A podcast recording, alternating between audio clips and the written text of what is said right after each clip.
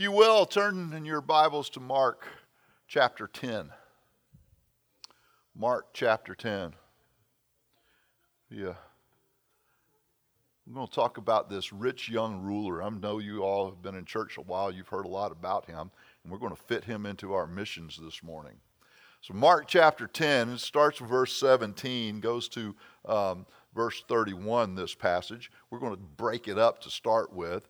And uh, if you're needing to fill in some blanks, the very first one is who is good? Who is good? Bible says, and when he was gone forth into the way, there came one running and kneeled to him and asked him, Good master, what shall I do that I might inherit eternal life? And Jesus said unto him, Why callest thou me good? There is none good but one, that is God. Thou knowest the commandments. Do not commit adultery, do not kill, do not steal, do not bear false witness, defraud not, honor thy father and mother. And he answered and said unto him, Master, all these I have observed since my youth. Interesting. This young man, he just, he really wants to know about eternal life and he runs up to Jesus and he falls before Jesus and he says, Good master. Jesus looks at him a little and says, well, Why are you calling me good?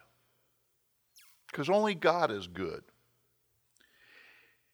A little bit of cultural background on this. That is actually true. Was this young man saying that, that, that Jesus, does, was he had it, did he have it revealed to him that Jesus was God? No, he didn't. He, he, this guy is a, he's kind of like buttering Jesus up. Jesus comes back, well, well, who's good? Only God's good. Jesus didn't say he wasn't God, but he's going, well, how, how did you come up with this? And this young guy, he's a, a bit superficial. Um, I think he's trying to, to flatter the rabbi that was done for most people in those ages. And, and you know that, that happens today. People when they want something from you they come and they flatter you. Laurel can i tell on you today? Because i know she's going to teach my, great, my granddaughter back there dave's great granddaughter when laurel wanted something wanted me to do something she would always start with i love you daddy and she knew that was the key to my heart that whatever, I just pulled my wallet out and here you go. and I can tell that my little granddaughter Kennedy, she's just going to have to smile and it's all over, it's hers. but when approaching God, this isn't maybe, this isn't the right way to kind of do things. He was really, he wanted something he wanted to be sure. And, and, and, when Jesus comes back to him and, and he says, Well, only God is good, he's starting to try to, to, to affirm something in this young man's life. He wanted this young man to, uh, to, to look past his superficial thing and, and, and understand that he was a condemned sinner before God. See, he had this, this view of the law of God that was just kind of shallow. He measured his obedience by external actions, not by inward attitudes. Look at some of the things that, that, that Jesus asked of this young man. He asked him, Do not commit adultery. He said, Do not steal, do not kill, do not bear false witness, defraud not, honor thy father and mother. And this man, yeah, I've done all of that. This guy thought he was really a good person. How many of you, if I came to you, would say, Yeah, I'm a good person? I'm going to prove to you right now that you're not. And this young man, he, he was blinded by that. Because let me ask each one of you, you don't have to raise your hands because I know the answer already. How many of you have ever told a lie? Even if it's a little one.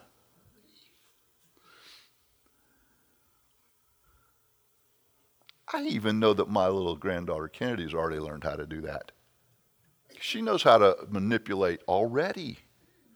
And when she just wants something, she can act like she's in distress. And guess what? She gets it.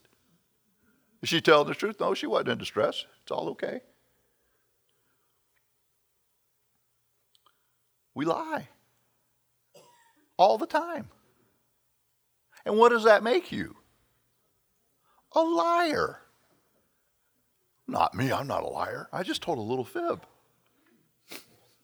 There's a story about a preacher who was given some uh, a pie, and uh, the lady who gave him the pie, um, he went home, he ate it, and it was horrible. And uh, so the, the lady came back, How'd you like the pie? He said, I've never had anything like that before in my life. Did he lie? No, but he sure didn't. He sure gave a different impression. See, we've all lied. And it says, uh, Have you committed adultery? Well, no, maybe not physically. But didn't Jesus explain that if a man look upon a woman with lust, he's committed adultery already in his heart? So, yeah, you're guilty of that. That means you're an adulterer. Thou shalt not kill. I've never killed anybody. You know, when you talk to somebody, that's the first, well, I've never killed anybody. Well, I hope not. If you have, then I'm not sure I want to be in this conversation. But once again, Jesus takes it to a better, a bigger level. If you've harbored hate in your heart, and, and then, then you have murdered them already in your heart. I was ready to do that this week a few times. I had to repent. Thou shalt not steal. Uh huh. How many out, you, out there have never taken something that's not yours? All you got to do is go in the nursery sometime when there's a few kids in there, maybe children's church. It's usually with the little ones. And there's always one kid that wants to be the dominant kid, and every toy is his. It's mine, mine. He'll take it from someone else.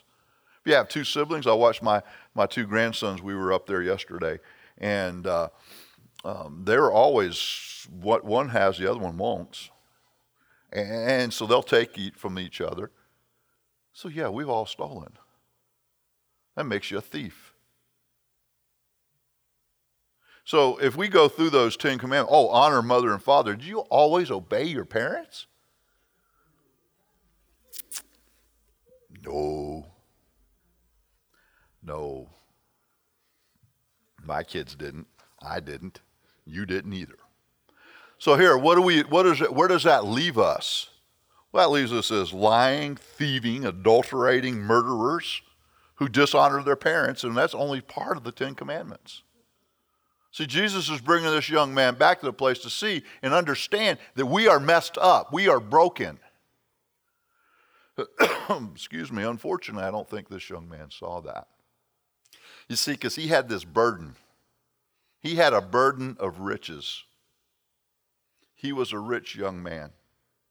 Verse 21 says this And Jesus, beholding him, loved him and said unto him, One thing thou lackest. Go thy way, sell whatsoever thou hast, and give to the poor, and thou shalt have treasure in heaven. And come and take up thy cross and follow me.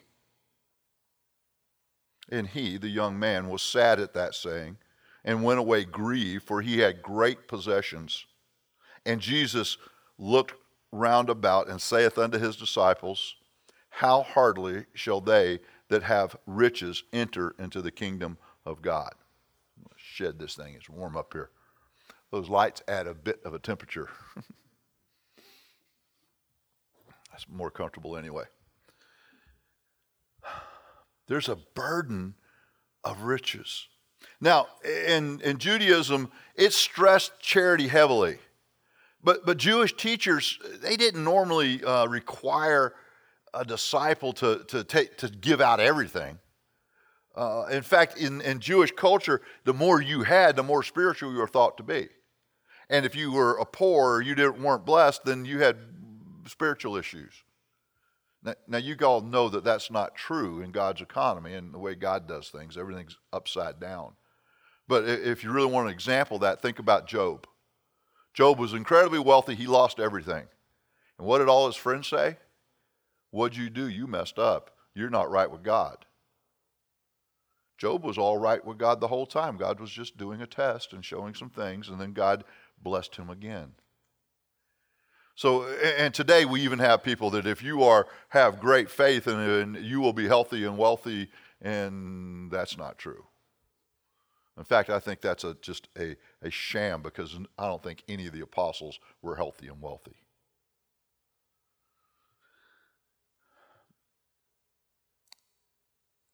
this young man, because of his wealth, he was saddened and he went away, not achieving that eternal life that he wanted. But not only was it his wealth, it was his position. He, he was uh, he, he, he was a ruler. He had position. And Jesus said, Give up that position, grab a cross, and follow me. Jesus was trying to get to his heart, to show him what was wrong. See, he trusted in his riches, he trusted in his power. He wanted God to bless him, he wanted eternal life based on those things, not on the condition of his heart. Comes to charity, God really blesses. He doesn't require us to give everything. And it's not the amount, it's the heart. Remember when Jesus is watching and there's a rich guy throwing in a bunch of money? And there's that little widow that has a mite and she throws that in. And he, he tells that, that that widow has given more than that other one. You see, it's not what you give, it's why you give. We're in Missions Month. We're, in fact, a little bit later today, I'm going to give you a faith promise card. It's how we, uh, well, I thought I had one with me, but I don't. It's a little card, and it's going to ask you to pray about what God would have you to do in missions for the next year. Missions giving outside of your regular giving, that the regular giving takes care of the things that we do here, the outreaches that we do here, uh, pays electricity, keeps everything going, um, takes care of staff. And above that, we want to, that, that's usually referred to as your tithe or a tenth. And, and there's, we're not, I'm not going to go into a long thing about giving this morning. Um, I will say this if you're getting all that government money, all those things, why don't you tithe on that? That's free found money, man. You can give up 10% of that. Enough said. I'm going to give them a little bit more than that. But think about this. Um, what will you give? And we base our budget for missions. There's some missionaries I'd like to take on. There are some mission projects we'd like to be part of. All of that's based off the budget. And we base our budget off of those cards, what people commit to give for the year. Okay, so it's important for you to do that so we can be wise stewards and budget right. Okay? But that's going to be for missions. And, and let me tell you something when you give to missions, when you give to the cause of God out of a heart that, that, that's, that's burdened for the cause of Christ, you're going to be blessed. Are you going to get more money? I don't know. I know that some people teach if you give a lot of money, you'll get a lot of money. I, I don't know about that. In fact, I know that's not true. I know that's a lie. Because if you're trying to give money to get more money, then you're not giving out of a pure heart. You're giving out of a greedy heart. You're gambling. no, no, it's a sure thing. You're not going to get blessed, let me tell you. Oh, you see that that, that, that that's just this poor man. He wants he wants eternal life, but he walked away sorrowful. He he was purely in a worldly uh, disappointment. It was based on the fact that that he couldn't receive eternal life. He could not get that eternal life because he wasn't willing to pay the price. It was too high a sacrifice. See, he loved his wealth.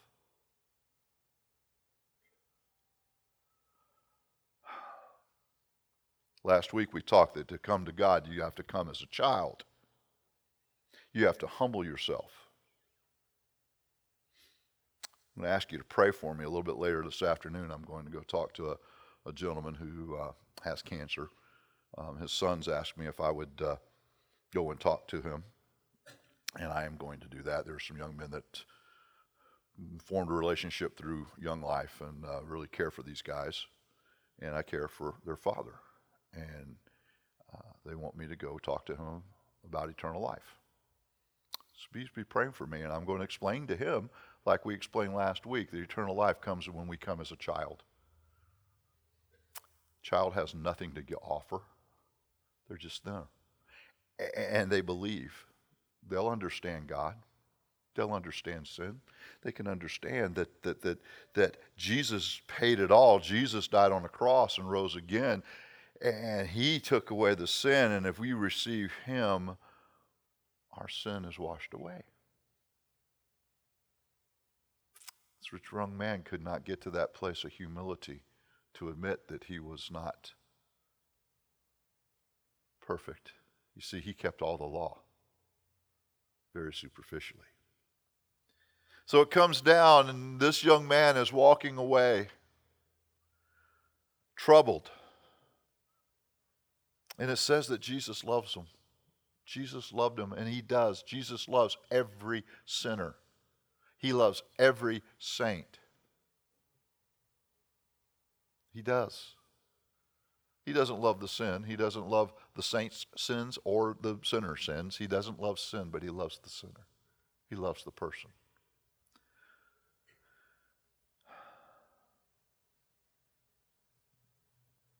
These directions about giving up things can apply to every one of us as disciples as following him. He was there may be something in our life that we need to set aside. So where do we put our trust? Look at Mark 24, 10 24. And the disciples were astonished at his words. But Jesus answereth again and saith unto them, Children, how hard is it for them that trust in riches to enter into the kingdom of God? It is easier for a camel to go through the eye of a needle than for a rich man to enter into the kingdom of God. And they were astonished out of measure, saying among themselves, Who then can be saved? And Jesus, looking upon them, saith, With men it is impossible, but not with God, for with God all things are possible. Where are we going to put our trust? Now, it's impossible for a camel to go through the eye of a needle. And I'm going to explain some things to you this morning because you may have heard some false things in the past. You may have heard that there's a, there was a gate that the camels had to squitch in and go through in Jerusalem. That's not true. You may have heard all sorts of things. Let me tell you what the, the, the, the reality of this is. The Persians expressed impossibility by saying it would be easier to put an elephant through the eye of a needle. This was a Jewish colloquially adapted of that expression. It says uh, the, the largest animal in Palestine was a camel. And it's impossible for a camel to go through the eye of the needle. It's just that it's a saying. It's not some, we can over spiritualize. I know I've heard pastors, and you probably heard a pastor tell you about that gate. It's not a gate, this is just an expression. You see, we over spiritualize Jesus sometimes. He's just like us, he had a sense of humor. He used he spoke and communicated with people in ways they could communicate. I hate that all the pictures that we see, all the things that we see, Jesus is so solemn and oh, he was he was real. He, he laughed, he cried. And this is just a saying. And he is explaining to them that, man, it's impossible. It's impossible. And this is a saying. So then, well, then who can be saved? Who can be saved? Well, Jesus just fixes everything right up. He says, look, look, it's impossible with man, but with God, all things are possible.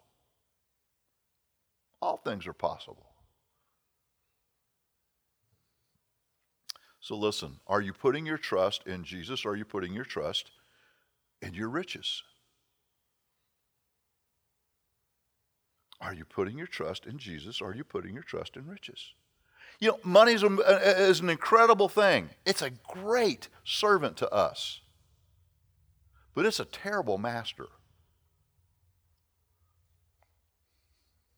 How many people have, after you've worked for years and years, and you've given everything you can to your work, your work time has ended, and you look back, and the very most important things in your life, your family, your children, your grandchildren, have been neglected because you were after money.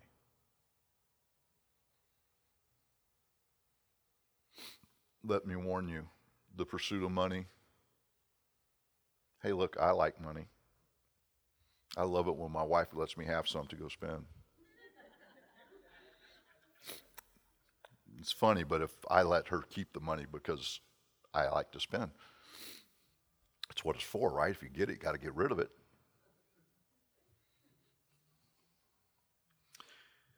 If money possesses you, beware. It, there's nothing wrong with having good things and being blessed, and I'm not saying that at all. But if that's what you live for, you can lose the things that money can't buy. You see, the deceitfulness of, of riches has choked the soil of this young man's heart. And if we're not careful, it can choke that good seed that was planted in us. What are you trusting in? And then we see the promise of reward. Look at verse 28. Peter's picking this up pretty good. He's, he's, hanging, he's listening to this, and he goes, Then Peter began to say unto him, Lord, we have left all and have followed thee. And Jesus answered and said, Verily, truly, I say unto you, there is no man that hath left house or brethren or sisters or father or mother or wife or children or lands for my sake and the gospel's, but he shall receive a hundredfold now in this time houses and brethren and sisters and mothers and children and lands with, with persecutions, and in the world to come eternal life. But many that are first shall be last, and the last first. Jesus says uh, disciples were, were not super wealthy people. Some of them had a little bit of wealth, the, the tax collectors, and, and it sounded like Peter may have been pretty successful as a fisherman, may have had a little bit more, but they abandoned everything they knew to follow Jesus. And their reward would be found in, in believers sharing possessions as a family in this world and receiving the life of the kingdom and the world to come. You know, most Jewish people understood that the day of judgment would, would turn things upside down, and, and, and people who were last will be first, and first will be last. And we are seeing all of these things come together here in Jesus' teaching, and, and there's great, great reward. Matthew chapter 20, verses 1 through 16, gives a parable or a story of a householder. And he goes out and he hires people in the morning to work for the day, and then in another time and another time. And, and then at the end of the day, they all get the same wage, and the ones at the beginning were grumbling because they got the same wage as the guys at the end. They agreed to everything, they got what they agreed to.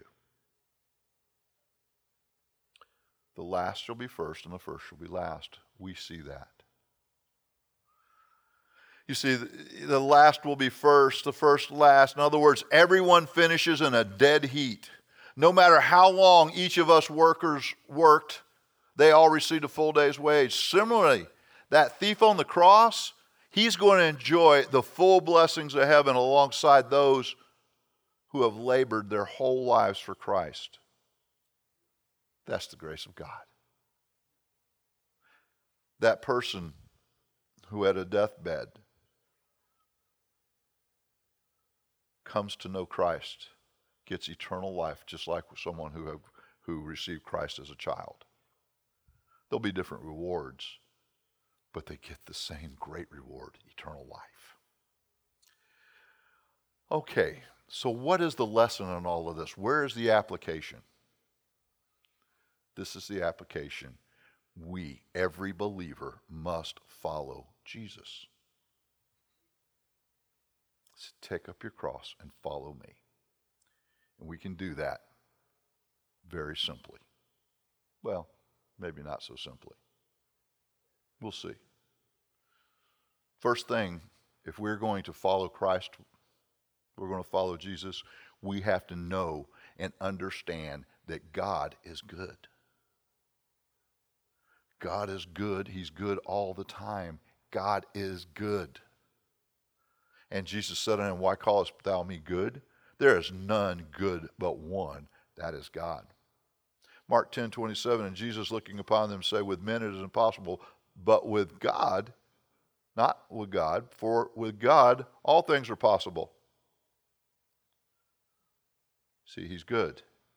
Numbers 23 19. God is not a man that he should lie, neither the Son of Man that he should repent. Hath he said, and shall he not do it? Or hath he spoken it, and shall, it, shall he not make it good? God is good. He is good all the time.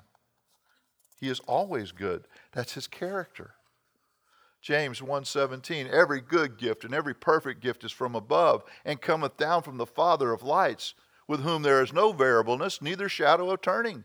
Everything we have, every gift we have comes from God who is good. Romans 8:28 And we know that all things work together for good to them who love God, to them who are called according to his purpose. You see, our view of God defines how we live our lives. If we understand that he is good, even through the difficulties of life, that He will turn that to good, that He will work it in our lives to being good. If we are always under, uh, uh not under the delusion that He may try to squish us for every little thing we do, because He doesn't do that. If we hold fast to the fact that He is good and He wants to give every good thing to us, makes following Jesus a whole lot easier makes following Jesus natural because Jesus is God and God is good. Listen, I know that some of you think and have this mindset of God sitting up there. And he's looking down and he's waiting for you to take one little step out of bounds and then he's going to step on you. You chuckle, but some of you know exactly what I'm saying some little thing happens. And God's going to punish you for it because you ran over a squirrel on the way to church this morning. Look, God is not there to put the thumb on you all the time. He is good. He wants you to have an incredible life, an abundant life. By the way, that abundant doesn't mean you're going to be super rich. It means that we can have a joyful, fulfilling life.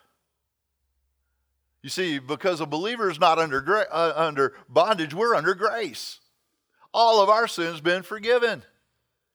Yeah, all that stuff in the past, all that stuff that's happening right now, I don't believe what he's saying. And all that stuff is going to happen a little bit later. You know, it's forgiven. It's under the blood of Jesus Christ. You'll never have to answer for that sin again. Jesus did that for you. It's that cross represents out there. That one with the holes in it, where they nailed the blood, they nailed his, his hands and they nailed his feet, and his blood came out. That blood covered your sin, covered my sin. If you have trusted Christ as your Savior, you are forgiven. He's not out there to mess you up. Now, let me tell you one thing though there are consequences for our actions. Okay, that's just natural. Don't blame God trying to beat you up if you have done something silly. That's just the natural consequences. I'm not, I have not eaten well, as you can tell, for a long time. Because of that, I have got issues. And because I haven't adjusted that, the issues get more. So I've got to really uh, adjust now or suffer more consequences of that. You see, I don't blame God for that. I blame me when I eat that cheesecake or carrot cake or rice and beans or potato chips or any of those things that boost sugar up, I need to stay away from. My choice, right? God, please break my jaw so I can't eat and just drink stuff. No, don't uh, be honest with ourselves. God is very good. And we can make choice, you know, he's not there to smash us, but we make choices and naturally we have consequences for those choices at times. Don't blame God on on on the things that you set in motion. I love students. Pray for me. Pray for me. Man, I, I got to get some good grades, and I'm, I'm way behind. Have you been doing your homework? Well, no. Have you been doing? I'm going to pray that you get the grade you deserve, so that you can adjust and be more. Yeah. Look, we need to understand, and our view of God needs to, to, to hold fast to the fact that He is good that allows us to follow Jesus with great joy. Second thing is trust God to do the impossible. And Jesus, looking upon them, saith, With men it is impossible, but with God, but not with God, for with God all things are possible. Matthew 17, 20, and Jesus said unto them, Because of your unbelief, for verily I say unto you, if you have faith as a grain of a mustard seed, you shall say unto this mountain, Remove hence to yonder place, and it shall remove. And nothing shall be impossible unto you because of our faith in God. Matthew 19, 26. But Jesus beheld them and said unto them, With men this is impossible, but with God all things are possible. One of the greatest places we see this is in Luke chapter 1. The angel is talking to Mary, saying, You're going to have a child. Mary says this back to the angel, How shall this be, seeing I know not a man? And the angel answered and said unto her, The Holy Ghost shall come upon thee, and the power of the highest shall overshadow thee. Therefore also that holy thing which shall be born of thee shall be called the Son of God. And behold, thy cousin Elizabeth, she hath also conceived a son in her old age, and this is the sixth month with her who was called barren. For with God nothing shall be impossible. God did the impossible from Genesis on. Y'all remember how old Sarah was when she had her child Isaac? 90 years old. She had ceased, what's it called? Ceased being as a woman, or how are that? She had gone through menopause wasn't going to happen anymore. In fact, when she heard about it the first time, she laughed. God said, You just keep laughing. 90 years old, she has a child. She names him Isaac, and Isaac means laughter. Don't say I'm not going to and God can't do this. He might just surprise you. One of y'all may end up having another child, on no, let's not go there. We don't want it to happen. I don't want another child. I'll just hang on to the grandchildren. Let me tell you the greatest miracle, one of the greatest miracle. And when the Sabbath was passed, Mary Magdalene and Mary, the mother of James and Salome, had bought sweet spices that they may come and anoint him. And very early in the morning, the first day of the week, they came unto the sepulchre at the rising of the sun. And they said among themselves, Who shall roll away the stone from the door of the sepulchre? And when they looked, they saw that the stone was rolled away, for it was very great. And entering into the sepulchre, they saw a young man sitting on the right side, clothed in a long white garment. And they were affrighted. And he saith unto them, Be not affrighted, ye seek Jesus of Nazareth, which was crucified. He is risen. He is not here. Behold, the place where they laid him. But go your way, tell his disciples and Peter that goeth before you into Galilee, there shall ye see him as he said unto you. And they went out quickly and fled from the sepulchre, for they trembled and were amazed. Neither said they anything to any man, for they were afraid. The empty tomb, the impossible, being raised from the dead is possible with God.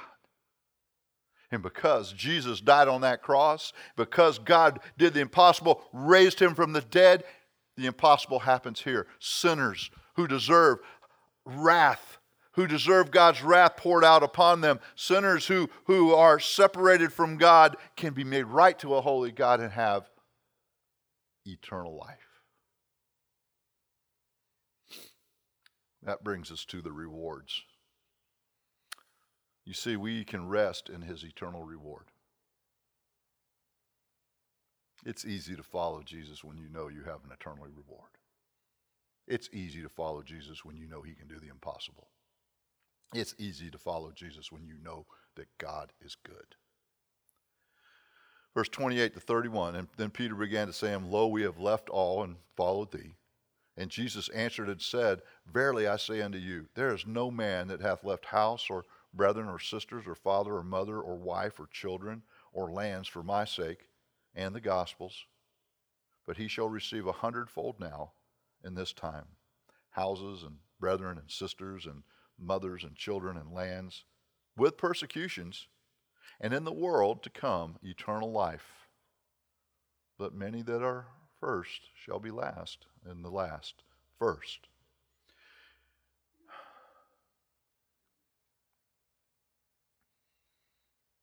We're going to have great rewards here on earth. Great rewards here on earth. I think about Ed Gibson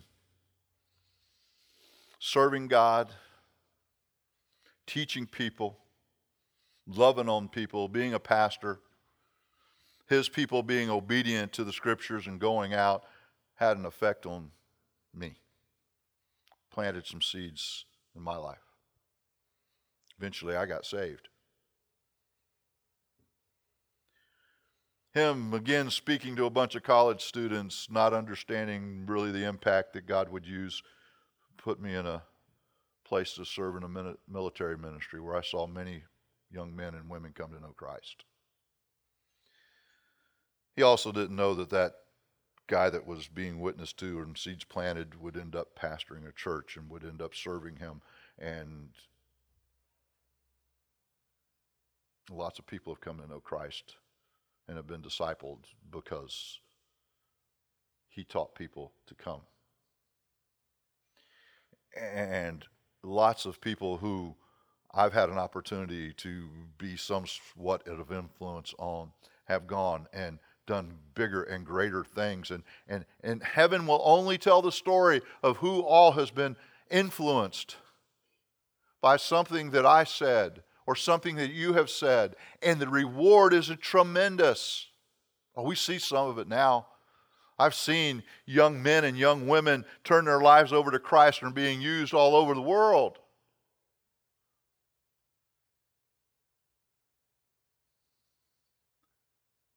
I've seen people share their homes with us, share their time with us, share their love with us. Nothing better than that.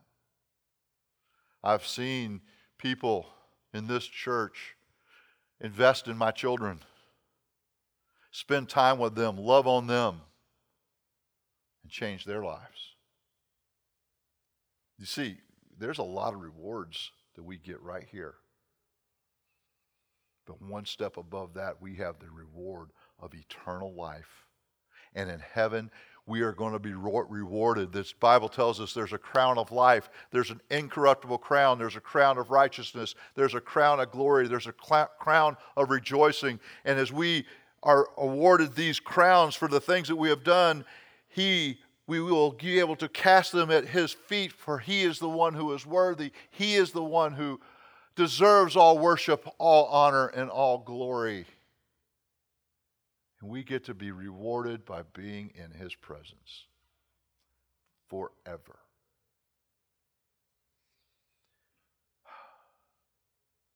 knowing that when those days are tough. And I had a few tough days this week. Some of y'all they were here Friday and they knew that I was not a happy guy. I was about two steps from being um, losing all of my testimony. Had some issues with some delivery. Tried to buy a washer and dryer from one company. It was a disaster. I, I told them to give me my money back. I went to another company, got the stuff and put it in myself, and no problems. But I had had it to here. I didn't want to lose it. God showed me through that look, I'm in control. You stop. I'll follow Jesus. Love that song. I've decided to follow Jesus because God's good. Nothing is impossible with Him. And the rewards, they're incredible. I can just rest in the fact that there are rewards coming my way. Let's pray. Father, thank you so much for you being so good, for you being and doing the impossible. Lord, help us not to trust in riches and the things that we have or the things that we need, think we need to get. Help us to trust in you. Help us to be generous with our time and with our gifts, our, our talents that you've given us, and with the treasure that you've given us, that others may know you and get in on this incredible life that comes by following you, by resting in your reward, by watching you do the impossible, knowing always that you are good. Pray if there's one here this morning who doesn't know you as Savior, Lord, that they will, as a child, reach out in faith, admitting they need a Savior and trusting in you for the forgiveness of sins and for eternal life. Pray, Father, for us who know you, that through those difficult times, those persecutions, those hard things, that we can trust that you are going to work them to good. And Lord, that you are always good. Thank you. We praise you. In Jesus' name.